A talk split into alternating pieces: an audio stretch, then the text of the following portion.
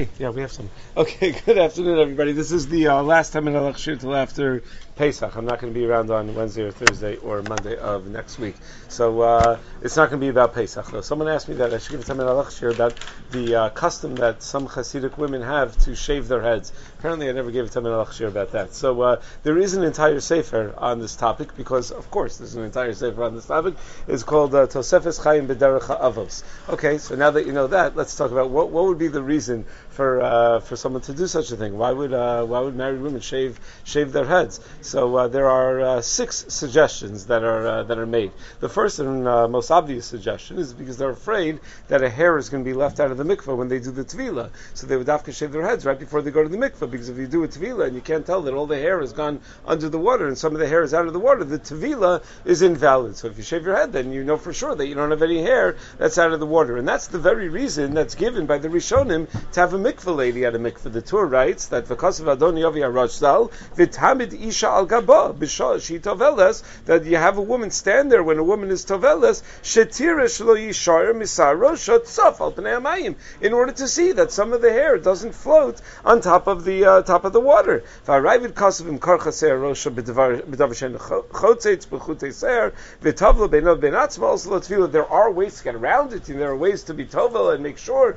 that all your hair goes under the water. But you see that this was a legitimate enough concern that it, it, it warranted the institution of a mikveh lady. The Aruch HaShulchan uh, points out that even if a single hair is outside of the water, would ruin the entire tvila. So that's the first and most fundamental reason that out of a concern that a single hair is going to stay out of the water when she's tovelas. The second reason is that perhaps they're choshish that there's going to be a chatzitza because the hair is going to get tangled, and that would be a chatzitza for the tvila. The Gemara discusses how many hairs tangled is going to be a chatzitza, but if you have enough hair that's tangled with each other, or tangled tightly enough with each other, that would be chatzitza. Now, the fact that the hair itself is long, that itself would not be a chatzitza. Ravadia has a long chuvin, Yabia Omer, Yerdei where he goes to great lengths to prove that hair itself is never a chatzitza, but the, the knots in the hair uh, might be a chatzitza, meaning the hair is not a chatzitza to the guf, but the hair could be a chatzitza to itself if it's knotted up and it's not allowing water to go in between. A third reason is that it could just be an extra level of tznius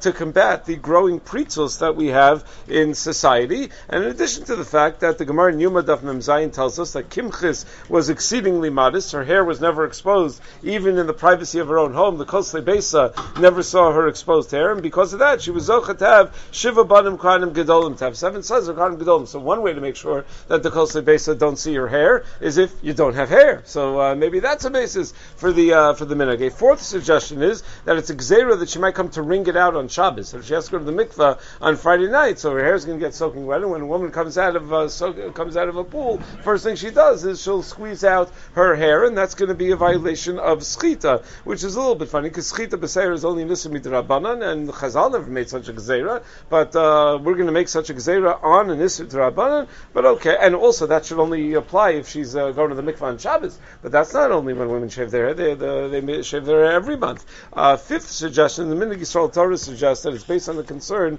that a woman's hair might become unintentionally exposed, uh, not just betoch besa, but in general when she's out, that uh, the hair covering may come off a little bit or something like that. But if uh, she knows that there's nothing under there, so then even if the hair covering comes off a little bit, it's not going to expose any hair. And then the most likely origin for the custom is the Zohar. There are two places in Zohar, in Parshas Nasa and Parshas Pinchas, where the Zohar encourages women, particularly a woman who's a Nida, to, to shave. And in one place, the Nida is even encouraged to burn her hair because the hair is considered to have some sort of kochas atuma that are uh, that are associated with it when she is a nida. So uh, the nida is, uh, is, is so apparently based on kabbalistic reasons. Uh, that's probably where the minhag really got off the ground. The question is when did it get off the ground? It's obviously not from the Torah, right? The very uh, parsha of Yifas Toar and Sota is very clear that women had hair, married women had hair, and it's clearly not bismana Gemara. The Gemara in Nedarim tells us that a man could be made for his wife's nazirus when it's dvarm levena, when it's something that sort of gets in between them, it comes in between them,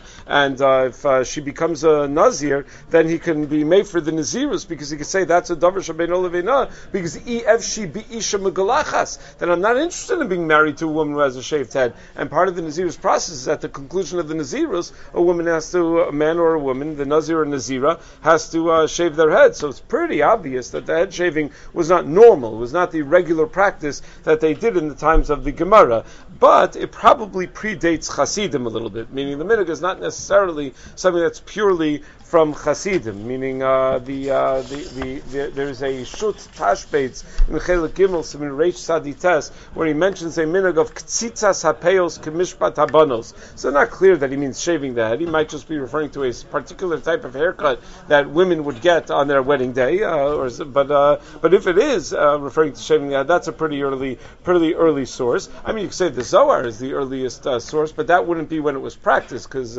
even if the Zohar was written in the days of uh, the Tanaim wasn't Niskala uh, till uh, till much later. So that would not have been the basis of the practice. Rav Menashe Klein suggests that this goes back to the Vad Arba Aratzos, you know, the same uh, takanos that uh, you know that give us the concept of having hashgacha on food and things like that. So they made such a takana to uh, to have uh, to have there. Is it only Chasidim? So the Chassam Sofer mentions this minhag as well. So do you count the Chassam Sofer as a Chassid? You count him as everything, right? But the Chassam Sofer mentions this minhag as well. He discusses a different shaila relating to this minhag. He says that the minhag was that the kala would not shave her head before the wedding. It was only after the bir rishona that she would shave her head. So the Chassam Sofer is bothered that we have a principle in Shas, kala omed le is kid, that anything that's omed to happen, it's as if it's already happened. So why don't we say kala omed ligzos kigazos dami, kala omed likatzitz kikatzitz dami? So if she's going to shave her head right after the bir rishona, when she goes to the mikveh before the wedding, her hair is omed le to be cut. So it should be as if it's already cut, and therefore the hair itself should be a chatzitza. The Chassam Sofer says no. We only say kala omid li if there's nothing else that has to happen in between, meaning it's already omid al perik. It's ready right now to happen. But over here, the marriage and the bir rishona has to happen in between before she's going to go and cut the hair, and therefore you don't say kala omid li. But he's dealing with this minhag. The Netziv mentions the minhag in Ha'amek She'elah as well, and he doesn't mention it as a minhag of chasidim. He says it's a minhag shetiknu rabbi Seinu or something like that. He has such a lashon that the rabbanon were uh, were misakin, and uh, he talks about why the minhag wasn't observed far back in the times of the uh, times of the Mishnah. Now there are a few issues that come up as a result of this minhag. Sometimes there's a dispute between husband and wife. Rav Moshe and the Tshuva and Even HaEzer Chelik Simon and Tess was dealing with the case. I didn't have a chance to look it up, but if I recall, it was a case where uh, counterintuitively the husband wanted the the husband uh, wa- did not want the wife to shave her head. Uh, I guess it's all counterintuitive. The husband did not want the wife to shave her head, and the woman Dafka wanted to shave her head because that was her family minhag, and she felt weird about not uh, shaving her head. If I recall correctly, that's the way it was. But either way, Ramosha would have passed in the same way that uh, that that, uh, that that uh, it's a reasonable expectation uh, for a husband to have that the woman should not shave her head because uh, she should be able to look attractive for her husband, and the, there's and and it was good enough for the Tanaim and Amoraim, and it was good enough in Tanakh, so it's got to be good enough for us. In the the Rambam Chavim has an interesting line. He seems to suggest that it's usher for a woman to shave her head. The Rambam talks about how a woman should not do masculine things, little tilbash, kigon, shatasim broshim, etznefes, okova, o shetal b'shiryon, uchiyotzeba, o shetegalach rosha ki'ish, to shave her head like a man would. So uh, then he goes on and he says everything's kaminik medina, depending whether it's considered a masculine thing or a feminine thing. But uh, if it's uh, considered a masculine thing in that society, then for a woman to do it might be a violation of Lotilbash. In the Sefer Oman Yichom, page Sadi, he quotes that the Chazon Ish said that the minig is not to shave the head because uh, uh, more important because they sh- that they should look uh, attractive to their husbands than uh, than to uh, to observe such a minig. Obviously, those communities that do it do it. Those communities that don't do it wouldn't think of it, and uh, that's but that's a little bit about the basis of such a minig. Okay.